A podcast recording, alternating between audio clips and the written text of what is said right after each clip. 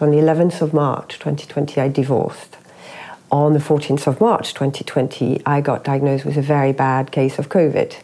When um, it was very early days, there was no lockdown, and it really hit me hard.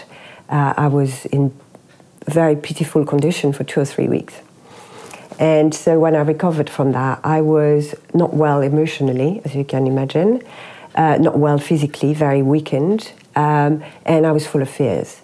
And one of the largest fear was fear of economic insecurity. And it was, oh my God, I've just divorced and now a single mom. I've got all these things. I need to get on with it. I need to provide. I need to. And I didn't think very rationally. I was driven by fear. And so I, as soon as I could physically, um, got back to my computer, having you know, one year experience barely. The markets are in total chaos no one knows what's going on, but I know what's going to happen. I'm going to make $5,000 today. And I embarked on that quest, and I did that two and a half days in a row, and I wiped my account.